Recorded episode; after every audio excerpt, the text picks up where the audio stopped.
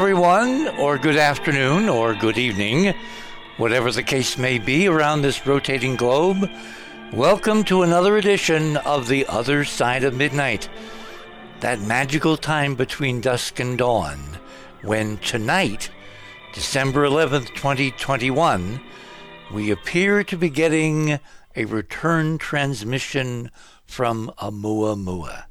Now, for those of you that have not followed this show for the last week or two, let me tell you what we did.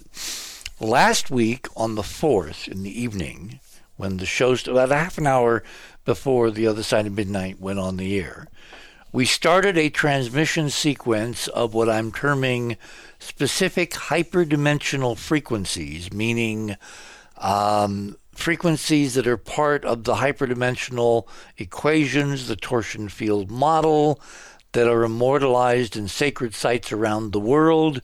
And we're transmitting these on two separate frequencies that, even of themselves, as carrier waves, are absolutely straight hyperdimensional. One is 144.1 megahertz, and the other is 432 megahertz. And these numbers, 144 and 432, show up in Egypt. They show up in the measurements of the Giza Plateau over and over and over again. They show up in the measurements all over the solar system. They show up in sacred sites from England to Southeast Asia to Australia to Africa through the work of uh, my uh, friend and colleague Carl Munck. They are part of human history, like an attempt to memorialize in every way possible the key mathematics and geometry of hyperdimensional physics so we would not forget. And we forgot. At least some of us have forgotten. Or there has been an extraordinary, literally millennia long campaign to get us to forget why these numbers are important. So, in the last couple of weeks, I had this bright idea, thought it was a bright idea, that given that we had this first interstellar interloper come zipping through the solar system in October of 2017, plunging toward the plane of the solar system's planets that kind of orbit the sun uh, like all in the flat plane of an LP record, and then making almost a right hand turn and dashing off at escape speed, well in excess of escape speed, in the direction of the constellation Pegasus.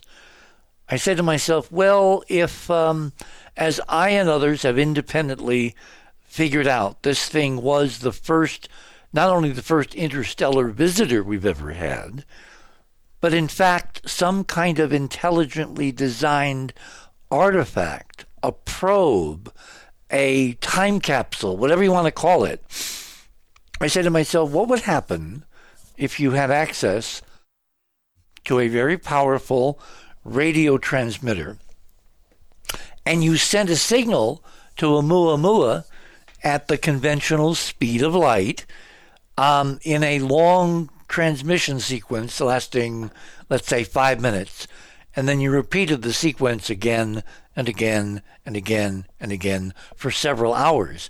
Because at the speed of light, again, we're limiting this discussion at the moment to mainstream physics, it would take about 3.69 hours as of last Saturday night, exactly seven hyperdimensional days ago. For the signal to get there, and then 3.69 hours if they responded instantly for the signal to get back to Earth. So that was kind of our model. And the idea was that I would come on the air and we would describe the experiment, which we did.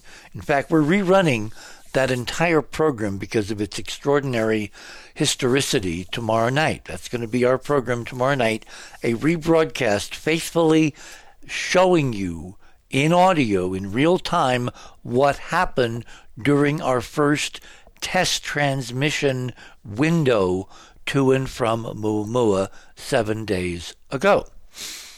And then, since we got such extraordinary results during the program, we've spent now about a week trying to analyze what we got. We got two separate avenues of shall we say, return signals. And I'm going to w- warn you right up front, they kind of violate the fundamental concept of SETI, you know, search for extraterrestrial intelligence, because of course the mainstream is assuming nothing can exceed the speed of light, and so we would have to wait for radio waves to go all the way out to Oumuamua, which is about 2.5 billion miles from the sun tonight, leaving the solar system at almost 60,000 miles per hour. Something like 16, well, wait, wait 26 uh, kilometers and change per second. And I can't do the conversion to miles in my head for those folks that are attached to miles like I am. Um, I don't have a calculator down here. I've taken it upstairs in the library. Anyway, so if someone, David, if you can supply me what 26 kilometers per second is in miles per second, that would be very useful and just going to break in. Anyway, that was the idea that we were dealing in the SETI paradigm. You send signal, you wait for signal to get to target, you wait for target to answer, and then turn around and and you know deliver the answer back to you at the speed of light. Well, things began to happen even as Jimmy um, um, um, Blanchett began transmitting about half an hour before airtime last Saturday night.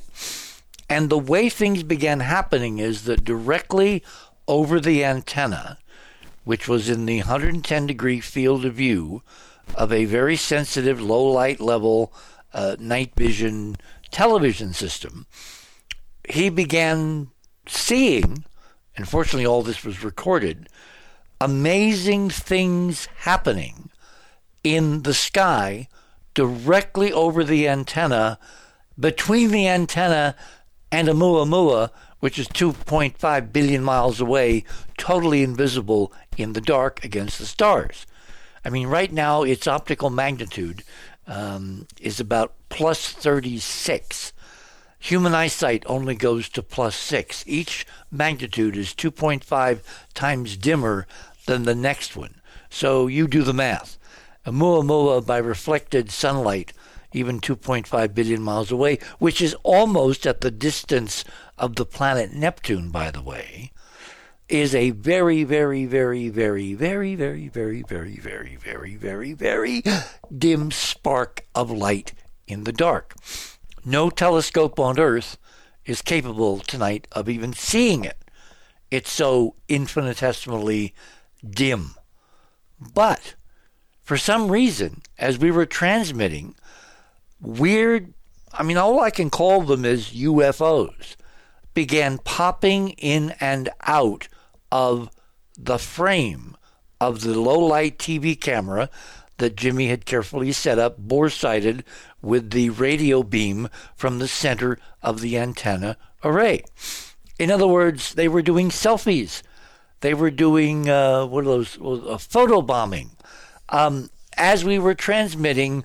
And obviously, if you interpret this as a response, the response was coming hundreds of times faster than the so called speed of light. Now, I set all this up because for mainstream folks, and most people listening to radio and most people, you know, reading newspapers or watching television or even on Facebook, they're mainstream folks. They take their cues for how the universe works from the mainstream. We represent the fringe. Now, we have a large contingent of people with us who represent the fringe, but that's not who we have to reach to convince the world that something extraordinary is going on. We must have a message that fits into the frame of the mainstream. So, our problem, and we're going to continue carrying through this uh, idea tonight, is how do we convince people who think we're all nuts and there's nothing out there and Oumuamua was just a rock, you know, that made a turn around the sun?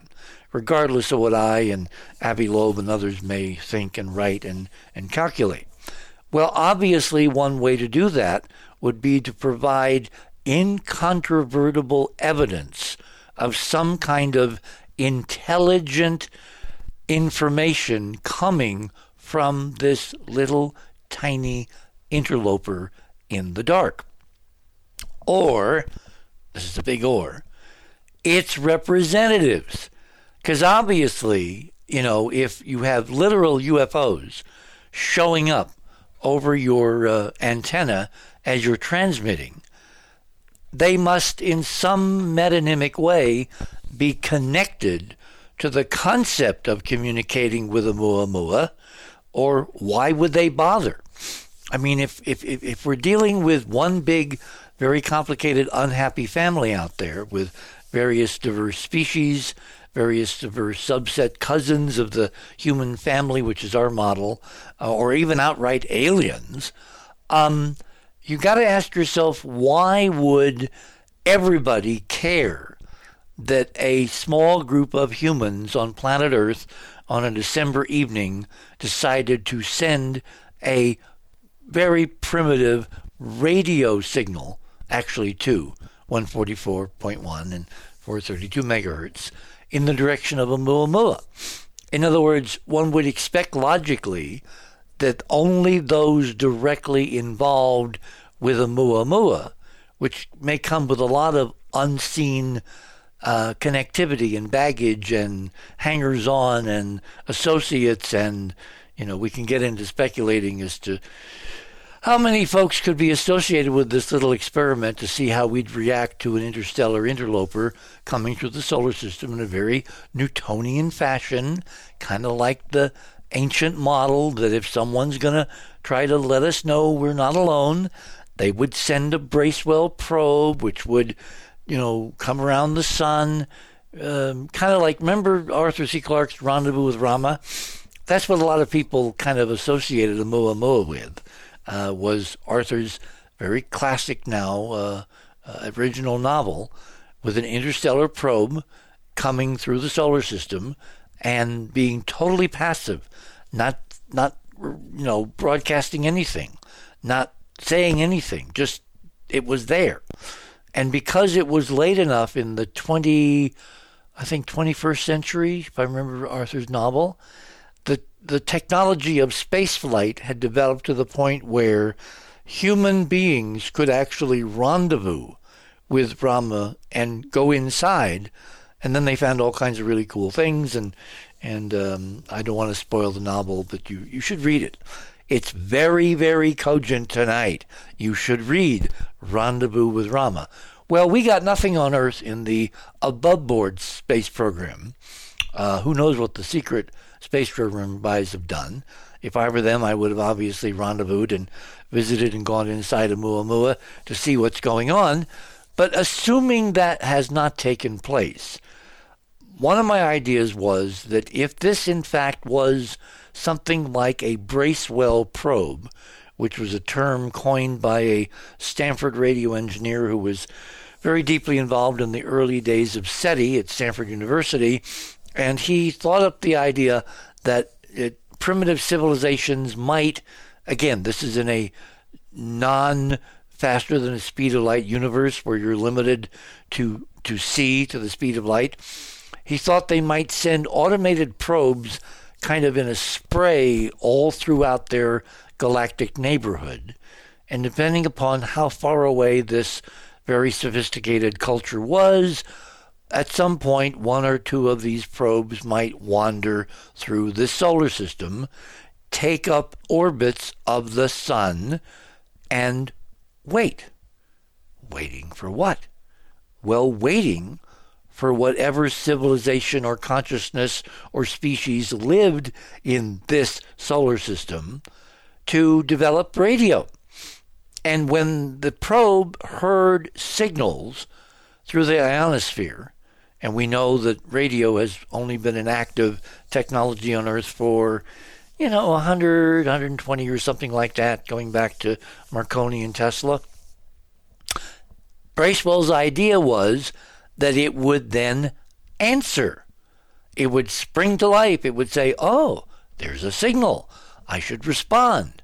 And one of the ways you respond, again, in this paradigm, is you send back the same kind of signals that you detect if you're the probe. And the idea would be that the people behind their the original signals would get really, really, really curious as to the long term echoes at the speed of light, like hours after the transmission uh, on uh, KDKA, let's say, out of Pittsburgh. The same program that KDKA back in the teens or the 20s had broadcast would come down from the stars out of the darkness of space, impinge on the antenna, and would get everybody going, How the hell did that happen? Where did that come from? And in fact, there is a class of anomalous radio signals which have the property of exactly the long term rebroadcast echoes that I just described, and they're still mysterious. There was a guy some years ago named Duncan Lunan, and I wrote about him in uh, The Monuments of Mars. He thought he had detected the so called Bracewell uh, transmissions from a probe located, I believe it was supposed to be at one of the Lagrange points uh, in orbit around the Earth, either head of the moon by 60 degrees or behind the moon. I kind of forget which. Anyway, some years later, he he he kind of recanted his decoding of what he thought was the return signals from a Bracewell probe. So in this field, everything was dormant until a Oumuamua showed up in October of 2017, having the orbital characteristics of a Bracewell probe, except it did not slow down. Like Rama, it made a turn around the sun and left in excess of the sun's escape velocity. And even tonight, way out there, the calculation says that it's leaving at something like 58,000 miles per hour, 26 kilometers per second, if uh, we can get that in miles. I'd be very appreciative. Um, it's probably on the order of 19, 20, something like that miles per second. It's it's really moving in I like the proverbial bat out of hell, never to return unless maybe it wants to. I mean, one of the things that uh, David and Jimmy and I speculated about was what do we send this thing signals? And part of the uh, signal transmission is a request to turn around, come back, and put yourself in Earth orbit. I mean, that would get everybody's attention, right? Well, so far that has not happened. At least uh, I don't think it's happened. But instead, as we were doing the transmissions last Saturday evening, just before the show, Jimmy recorded on video, and in fact, we, we, we have that video. If you go to uh, the other side of midnight.com, click on tonight's banner, which says rather dramatically, Amazing things happened when we called Oumuamua. Click on that banner, that will take you to the guest page. Click on My Items, scroll down to item number three. This is a video montage of all the weird things that happened over the antenna uh, last Saturday night. And Jimmy has very carefully labeled them. There's a countdown for each of the weird objects that appeared. He then zooms in on the video so you can see actual close ups of these objects, and you can see that they are structured craft. They are not you know, dots of light. They're not little blinking lights. They literally wink in and out in the in the space of one or maybe two or three frames. But while they're in view of the camera and you can zoom in, there is structure, there is detail, there's geometry. Oh, that word. In other words, they're they're real three-dimensional objects that are hovering photobombing his camera above the antenna as we were transmitting to Oumuamua. And furthermore, they also appeared uh, after the show. Just for the heck of it, he decided to send a transmission to Sirius, given that some of our guests, like uh, Michael Lee Hill, have said that uh, he's had uh, discussions with real three dimensional folks here on Earth with bodies that claim they are part of a race of beings, kind of relationship to Homo sapiens from Sirius. So Jimmy just decided to send a transmission to Sirius at the end of the evening after the show. And lo and behold, something showed up in front of that field of view. which uh, was very interesting because it was more than one object. And it was one object, first of all, to the right of the belt stars of Orion. And then a few minutes later, it was another set of objects, three objects that appeared simultaneously over the antenna and through the antenna um, to the left of Orion and to the left of Sirius, which is kind of that bright star in the middle of the two antenna elements when you play the video. So the video's there. It's number three. Go play it, and uh, you will have a lot of fun. Now, here's where things get squirrely and very interesting. Because while all this is going on, David Sereda, who's sitting thousands of miles away, maybe 1,500 miles away in southern Canada, is listening to and recording a handheld radio tuned to 144.1 megahertz. And the radio emits little chirps. But as David will describe to you, it's not radio signals, it's something controlling the speaker in the radio in a non electromagnetic fashion, i.e., the torsion field. I mean, this is direct torsion field uh, control of matter, making the speaker vibrate and to produce these chirps, but in a total non electromagnetic fashion, which of course is going to really confound all the mainstream physicists listening to me saying, come on, that's nuts. That cannot happen. Well, it happened. We've recorded it, and we're going to play it for you right now. So, what you want to do is you want to go to number four, because these are the replays of the what we call burst transmissions that occurred during our test transmission window to Oumuamua. What you're going to hear first are the actual chirps recorded live. And then you're going to hear a sequence, the same chirps slow down, because it occurred to me that what we were hearing is in what they call in the military burst transmissions, meaning a lot of data compressed into a very, very, very short period of time. And in fact, that's exactly what this sounds like.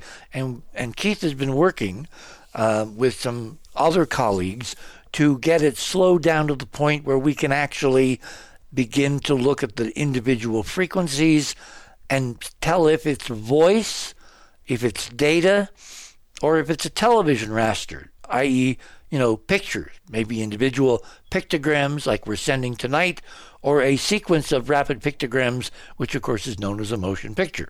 So here's what the original reception from Oumuamua sounded like, and then the the slowed down version in mirror sequence. That's the original.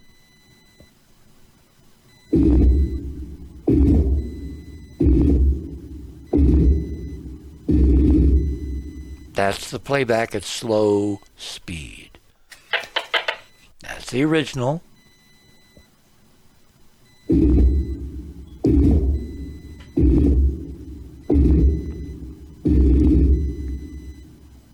That's the slow speed. One more time.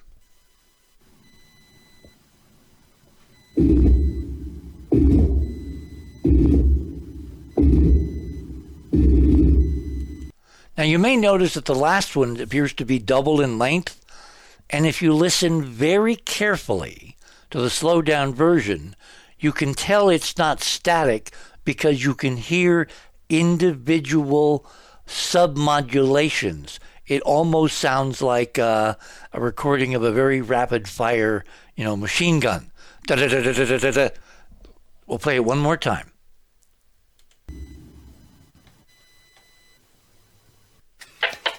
Original.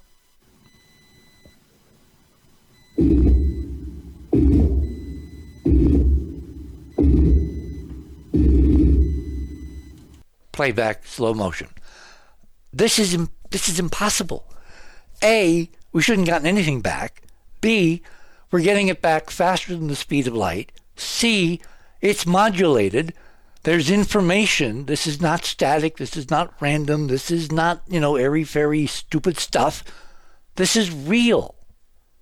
And the implications of how and why and who and what are doing this are literally off scale. Um, tonight we're going to try something a little bit more adventurous.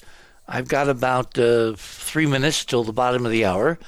So let me bring on David Sereda, who is one of the co investigators in this madcap experiment.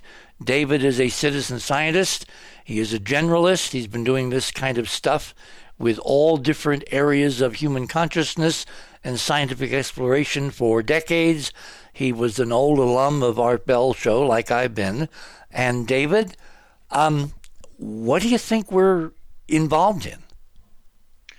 Well, first, I want to answer your question about the kilometers, and this is going to shock a lot of people because 26.03973291504 kilometers per second comes to the golden ratio in um, in decimal. Um, it's 16.180339887 miles oh, per second. isn't that special?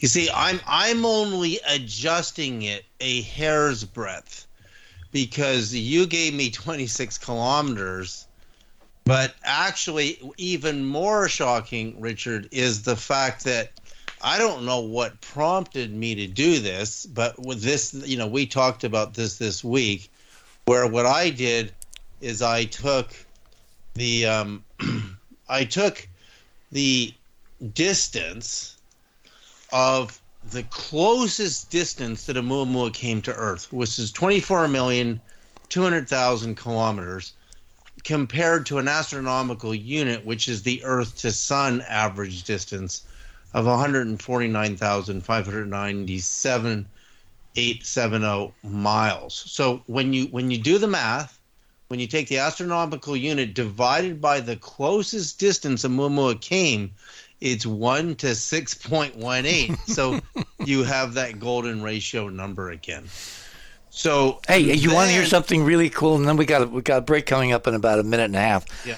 But I'm I'm looking up some numbers this afternoon to kind of get ready for the opening of the show, and I happened to stumble upon uh, something I'd taken notes on back in 2017, which of course have disappeared. I can't find them, so I have to reconstruct what I was doing, what I was thinking.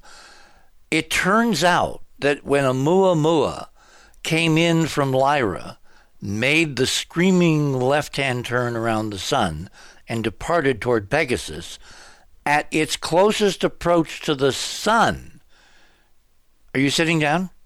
Mm-hmm. It was moving at 195,000 miles per hour. 195, mm-hmm. 19.5. There's your, yeah. So these. In other words, everything about this thing screamed somebody had targeted it artificially and what's really cool is that Avi Loeb, for totally separate reasons, came to the same conclusion that we have. This damn thing was an artificial something sent to us deliberately by those that care to send the very best. The only you would recognize 19.5, and and and I I've got thousands of numbers in my head, like a like studying French. I study numbers, so when I saw also on the live tracker, the velocity was changing by the day. And the day we transmitted, it was traveling at six. it was traveling at golden ratio number 61,080 miles per hour. So so basically this thing was signaling us with golden ratio mathematics and that's that's impossible for something that is a naturally occurring. Yeah. Uh, so we are we are in asteroid. a new we are in a new paradigm, and what's yeah. really bizarre is that new paradigm is talking to us in the same language of the physics, which is part and parcel of the most ancient sacred monuments of the human species. My guest this morning, too numerous to mention. We'll go through them when we come back. You're on the other side of midnight. We're involved right now in a real time experiment. Is a Oumuamua going to answer tonight? We will give you that answer when we return.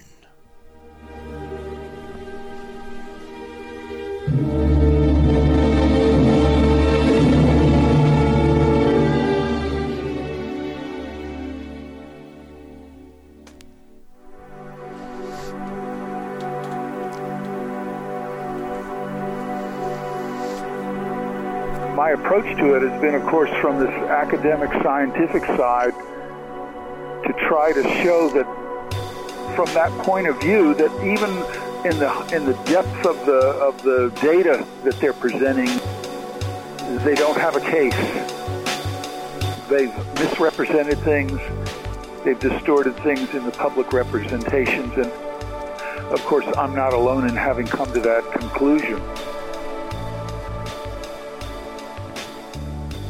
Number one, there are an increased number of deaths for 2020. But number two, these are not caused by COVID 19. They're caused by the biological and psychological effects of the lockdowns themselves. Because when hmm. you lock people down, when you wreck an economy, you get an increase in heart disease and cancers. You get an increase in what is called deaths of despair. Uh, you get suicides, you get drug addiction going up and overdoses killing people. And all of these things put together, by my estimate in my research paper, shows that as many as 600,000 people died in 2020 uh, from just these things deaths by despair and the effects of the lockdowns and the forced masking.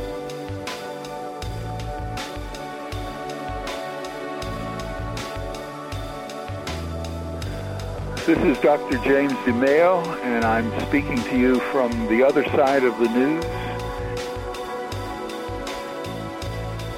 Your program, I must say, compliments you.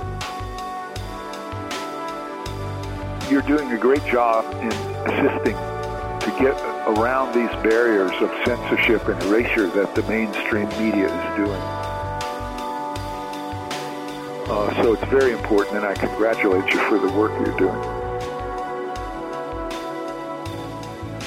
I'm an invited guest on the other side of the news, and I found it to be a very enlightening and helpful and wonderful experience being interviewed by three intelligent people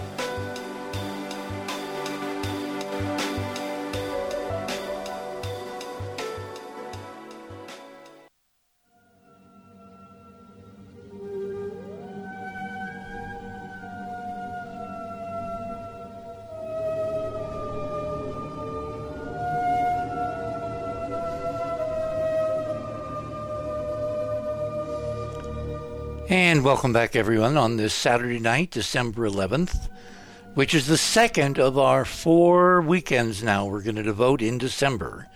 Originally, we had, you know, thought we would only do like a, a brief transmission on the 4th, and then we wait until Christmas weekend, which is when the hyperdimensional physics says it's the optimum time to try something like this. But the fact that we got such an extraordinary response a multi channel response, a redundant multi channel response. I mean, probably that night we got hundreds of transmissions, and uh, I, am I'm going to have David kind of explain again what we mean by this because we're not dealing with radio. We can prove with something which is a you know mainstream physics gadget called a tri-field meter it measures three fields simultaneously, and David will describe what it does. When we when we measure what we're getting, it's not EM. Okay, so David, um, sorry to interrupt, but you know the clock calls. So where are we? Uh, talk about how these transmissions are coming to us and why they're not only interesting in terms of a response, but they're doubly interesting or triply or you know probably a factor of 10 or 100 in terms of the mode of the response. Well we know that the the speed of the Navy pilot UAPs based on Kevin Day's USS Princeton radar data have reached, according to him, right on Netflix, he stated eh, that a UAP jumped 60 miles in a second, which comes to 216,000 miles an hour. So we we which know is already that- about twice. Well, not quite, but it's way above the so-called speed of light.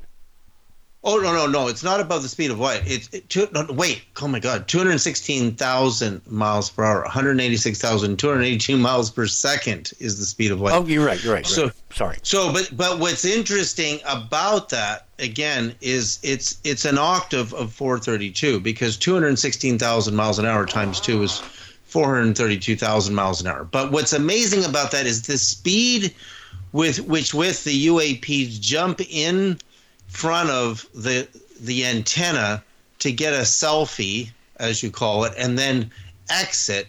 And we were talking about this this week that because of the sensors we have already in place, and I, I've already researched these sensors, we have radar that can see hundreds of miles beyond above the Earth's surface. So when something comes in at incredible speed, we see it and we try to take it out.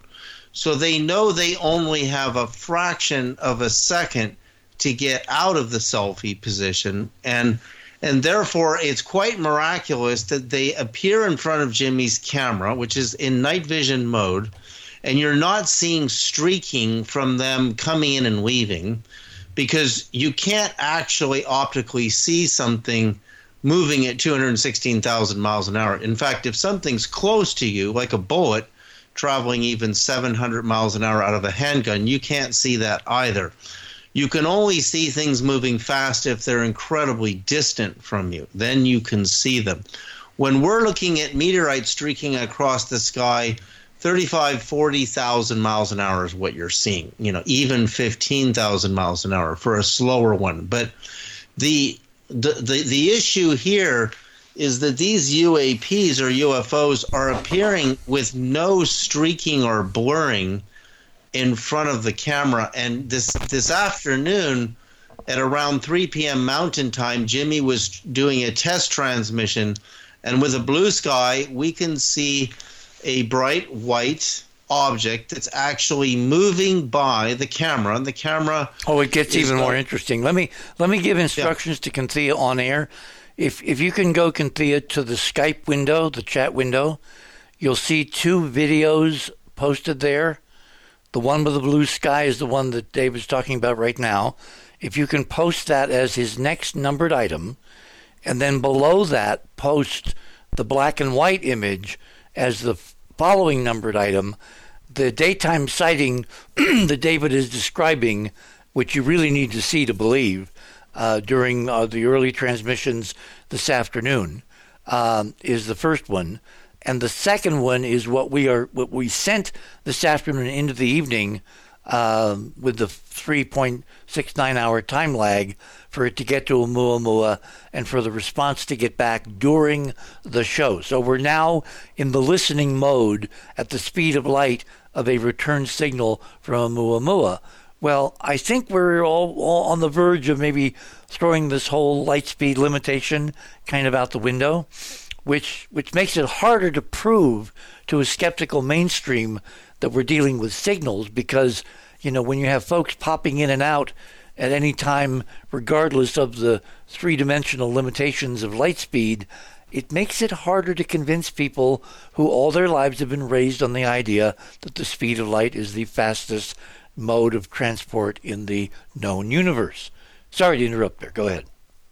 So yeah, we know that Tesla with his alternating current radio went 1.618 times the speed of light. So we know there may be a function of the speed of light and golden ratio and or octaves actually. So therefore the the the time issue of what's called time dilation also came up, which is that the further you get away from gravity, time speeds up, which means more time went by, which means you lived longer further away from the gravitational center.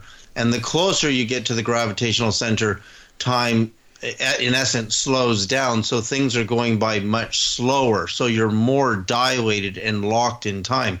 So when you see that super high speed pulse on the radio, which is not RF, there's no radio frequencies detectable on those incoming signals. on the tri-field meter, which can see up to 8 gigahertz radio signals.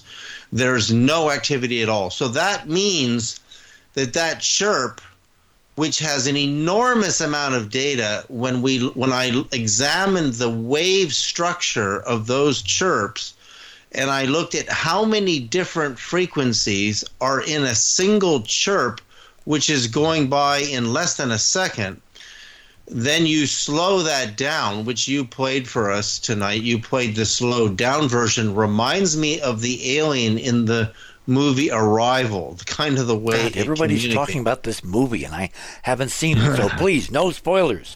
Okay, so what's amazing about that is you have what possible evidence of what's called time dilation, and we know that Marconi and Tesla were receiving these same what they both believe were extraterrestrial signals on their radio uh, early radio experiments, and I believe we're, we're detecting the same things. But they didn't consider time dilation, and it was actually your idea for me to slow the recording down, which I did by a factor of of of we're only hearing ten percent speed. So so that's um, so that's you slowed it down hearing. by so you slowed it down by a factor of ten. Yeah, so you're, you're, you slow it down by a factor of 10, and I think I can slow it down by another factor of 10, which would be another experiment. But I well, need hang on, higher... hang on. And then all we have to do is raise the octave, like one octave well, no, or two octaves. What you have to do then is is actually I can slow it down in octaves. It's probably better to start from the top, but I need to re record. I just ordered a high res 97 you know uh, 97,000 bits per second radio recorder so that I can record these chirps in higher resolution. So I'll have more bandwidth of resolution in my wave file. Then when I when I open up my wave file I can see how many little ticks are in each burst. And each one of those ticks as I can see them in in my editing bay is each tick has got at least at least 20 or 30 different frequencies in it. And the only thing, and I said this last time on your show, the only thing that looks like that is is is language and music. There's nothing else that looks like that because because pure tones. If I show you a wave file of any tone like A440, A432, or A444, it's just a repeating exact size up and down wave bouncing along in a straight line. So that's not what the wave structure of the chirps looks like. So that rules out some type of tonal interference because that's not what tone's wave structure looks like. So where we we have two things happening and and it was your idea to try to get a synchronicity of the timing yes, yes. of the, the UFOs appearing in front of the camera and the chirps on the radio. Because the chirps seem to respond, it seems to take them uh, uh, less than a minute to even a couple of minutes to start after a transmission begins.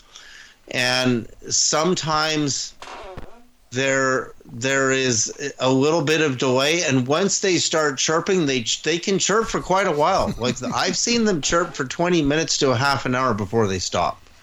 And i've never recorded a full half an hour of chirping to and and then slow the whole thing down. It could be like an essay that they're sending us. Like we don't know yet. So we've got also the idea of building a so this is einstein's action at a distance. And i want to bring up action at a distance because action at a distance circumvents the speed of light. For example you would hook up electrodes or galvanic skin response to a mother rabbit and a baby rabbit and they separate them by 6000 miles. And they they pinprick the baby ma- baby rabbit and the mother's nervous system responds faster than the speed of light instantaneously 6,000 miles away. They've done this. So who was, the, who, function, was, who was the guy that did the sacred the secret life of plants? That was Cleve Backster. Cleve Backster. Cleve, Cleve Backster did you know, I, I, got really involved with actually Cleve Backster before he passed away, and also some of the other scientists in that movie did incredible experiments. There was one experiment where an optical telescope was pointed at Sirius A, And at the light collection end of the telescope, he put sprouts, sprouting plants that were connected to electrodes and then again a galvanic skin response, which is what a polygraph is. And he could see activity coming from the plants of receiving the light from Sirius, which he speculated was a faster than light signaling, meaning the plants because of their sensitivity to action at a distance, just like even a human nervous system has. In fact, this was an incredible experiment done in Russia. Well, where, wait, wait, wait, wait, wait. There, there, there's a guy named Nikolai Te- uh, uh, Kozyrev, who was Mm-hmm. the big torsion field physicist that I quote and have written about extensively over the last, you know, uh, decade or two. Kozyrev Mm-hmm. discovered that if he put a torsion field detector in a sealed box, so there was no light getting to the detector, it was mm-hmm. literally sitting there in darkness, but it was at the focal point of a large Russian telescope in the Crimea, the Pulkovo Observatory, which had, I think, a 50-inch mirror. So that's a that's a that's a big telescope. It's a professional mm-hmm. sized telescope. He found he got signals that were not light coming from various galactic and planetary objects, including the planets of the sun, the moon, Sirius, the galactic center, Andromeda. I, I forget the whole list. But what was stunning is these were signals that were bouncing off the aluminum of the mirror. And aluminum is the only natural torsion active metal that we know. Remember, I said the top of the Washington mm-hmm. Monument was had this aluminum little pyramidion because it was a hmm? torsion active metal. Well, mm-hmm. Kozyrev got these signals. So what the plants are responding to, just like we discussed last week, if you want a an active torsion field detector, a life form, a plant, you know, a crustacean, a human being is kind of like a live antenna and receiver all in one. I never heard of Cleve Backster doing this with the light from Sirius, but it's perfectly consistent with the model. It is perfectly consistent. I, I and I know a Russian experiment where they had sprouts detecting a um, solar flare, you know, 8.7 minutes before the flare reached Earth. They, they they detected the flare on the sun in real time, and then by the time the light got to Earth, you know, eight minutes and 21 seconds later, the you know the regular light curve hit the planet. Yeah. But the point is, the plants um, could detect the signal. Actually, it wasn't plants; it was it was microorganisms. Ah. So I'll tell you what. Let, I. I, I hate to interrupt, but, but Bruce Solheim, Dr. Bruce Solheim, who's a professor of physics at a, um, a Southern California college, and who uh, you know graciously uh, consented to my invitation to be part of the uh, the conversation tonight. What I wanted Bruce to do, because he's been in contact since he was four with some kind of extraterrestrial intelligence. I'm not quite sure who it is, but they're talking to him. And so I thought it might be interesting, given that we've now established that whatever we're getting transcends the limited physics of speed of light communication, that we go to Bruce and we'd see what his friend Anzar, remember, Anzar is kind of like an emblem that's a, uh, a two dimensional equilateral triangle that, when you fold it up, becomes a three dimensional tetrahedron. So his friend knows the language. And so, Bruce, uh, are you there? Uh, yeah. Hi, guys. Uh, this is well. It's it's fascinating hearing what you guys are are talking about. Very exciting. But I do uh, uh, uh, also. I'm a professor of history, not of, of physics. Oh, did I say physics? I meant history. Sorry, sorry. No, no. That's that's all right. Just want to make sure it's accurate. Um, this is what I've been told. So uh, in in the communication that I do during these these spirit walks, and uh, I got some communication here as you guys were talking too. But I'll I'll start with what he's told me recently, based on listening to these, uh, you know, the recordings, the responses that you guys got. This is your friend Anzar, who claims Yeah. to be a progenitor, a very Yeah. interesting term. Anzar the progenitor, yeah, an ancient alien mystic, and as as he sometimes calls himself, a long lost relative. So it's kind of interesting. so anyway, he's telling me uh, that the translation um, is a warning for humanity. Uh, he always says, "Stay in the light," and so that that's part of it. Uh, a warning beacon, a sentinel. Uh, that there are some uh, of these these hyperdimensional alien beings who wish to do us harm, and there are others like Anzar who are trying to help. Um, and more recently, he said that um, the messaging from uh, Oumuamua is a warning beacon, a warning signal, packaged information, instructions on how to deal with non-human entities who are pushing humans into madness.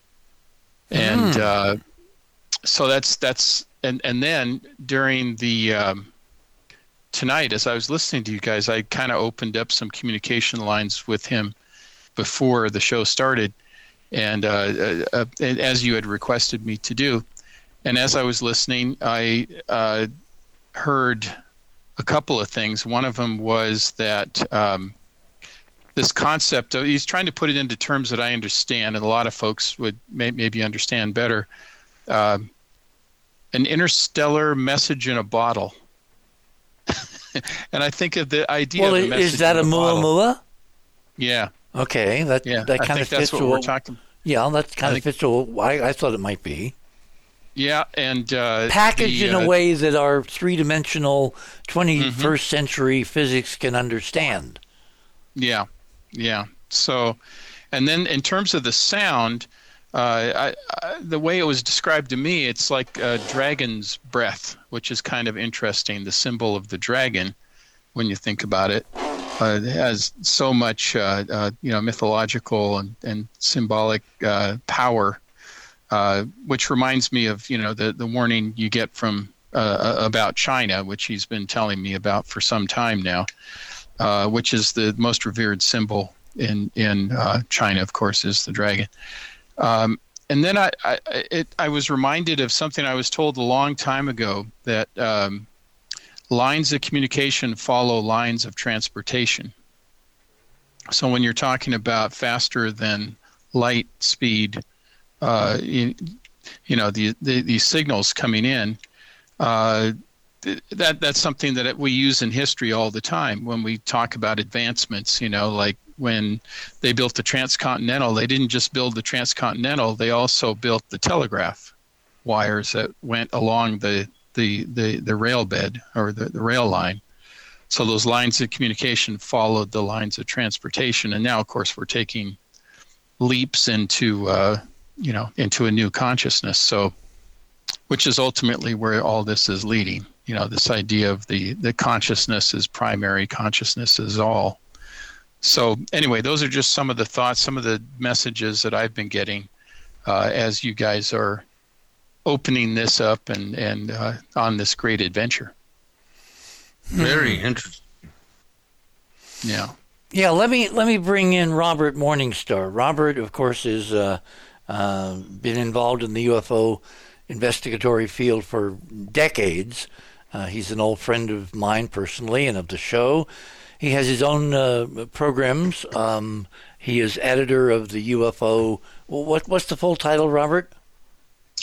Well, UFO Digest is uh, Ah. UFODigest.com is now archived, but I'm still producing UFOspotlight.org. Thank you Okay. So, what are your thoughts about not only our radio uh, efforts, but also, uh, you know, Bruce's friend Anzar and some of what he's talking about? Well, you know, I'm I'm also, beside uh, rational and logical, I'm also very intuitive. And it's interesting that Bruce and David had an interest, interesting reactions. Bruce with the idea of a warning, and um, David reminded of the science fiction film The Arrival. I was reminded of a science fiction film instantly, instantly. And the film and the scene is the Forbidden Planet, when the still invisible monster from the id is stalking the crew and you have not yet seen him. When you, what you first see of him are footprints being embedded in the soil as he's moving along invisibly. They used a very strange sound to make, mark uh, his footsteps or its footsteps. And that's what came to mind when I heard the slow, uh, the slowing down of the, the chirps that uh, David got. So I think that we're homing in on something here on, on a psychic level and also uh, this intuitive level. So I think it is a warning that uh, what that warning may be. But Bruce, you said something specific about how to deal with entities that are trying to put alien entities that are pushing humanity toward madness. I would agree with you on that in that regard. And yeah. uh, you also mentioned China, and I think that China has made a deal with the devil and turned its own destiny over already to a higher level of artificial intelligence, which is, which is completely not only inhuman, but anti human. And I sense from my long experience that there are extraterrestrials who are hoping to help us out of this bind.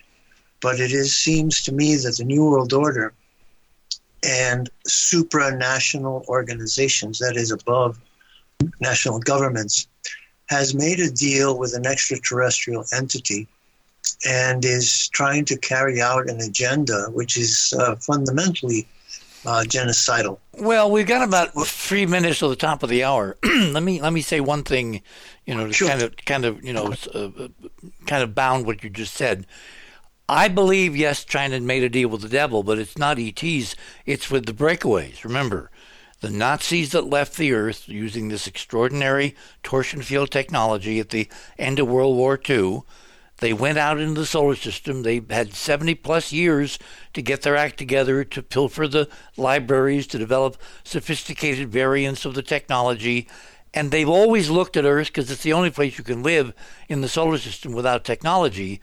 They want to move back. And I think that there is a there is this unholy alliance, and I think it's between them and they're not ETs at all. They're just us transported out there 70 plus years ago with the Chinese.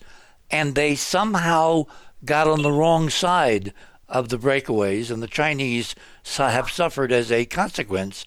And maybe they're now back on the reservation. I mean, remember, just a couple weeks ago, they took a photo of something extraordinary on the far side of the moon, and they said they're going to be there.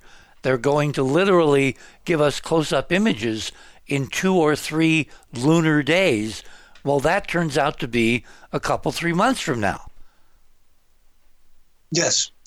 Now, if you believe, as I do, that the New World Order is the Fourth Reich, is the breakaway Nazis. That's what I um, think, yes.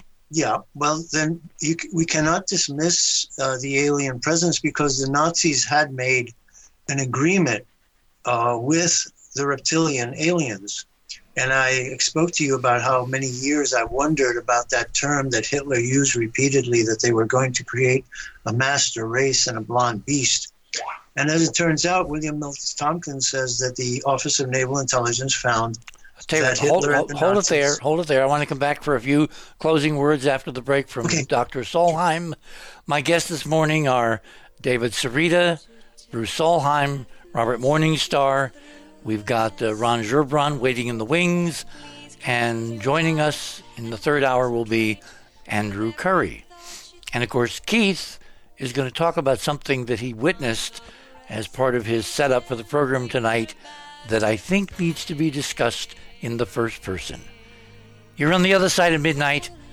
My name is Richard C. Hoagland, and this is Karen Carpenter with what we hope is going to happen interplanetary, most extraordinary craft.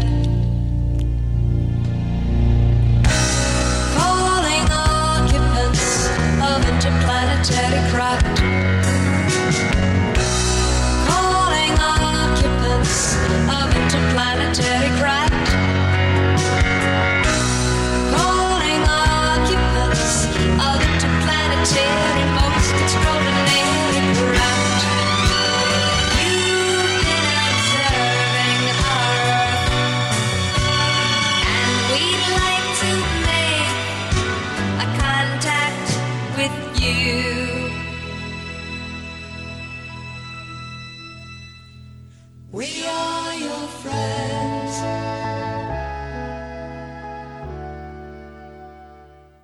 Thanks for listening to this exciting first hour. Now, the second and third hour of the show is available to Club 19.5 members only. Please support the show by subscribing to Club 19.5 and join our very interesting community. To do that, please visit the website, theothersideofmidnight.com, and click on the Join Club 19.5 link in the left hand column. As a Club 19.5 member, you'll gain access to the rest of this show and all previous 350 plus shows that we have done. Now, recent Club 19.5 member archive recording have the commercials removed and the sound quality has been enhanced. You'll also receive a dedicated private podcast feed that contains these enhanced show recordings.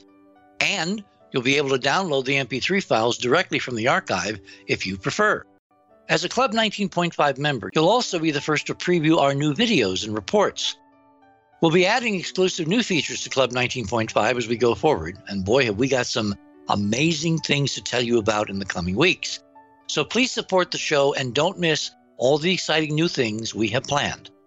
I want to thank all our Club 19.5 members because without your guys' support, this show would not be on the air. Please help us continue growing the show by subscribing to Club 19.5 today. And when I say we really need you, we really need you. Over and out.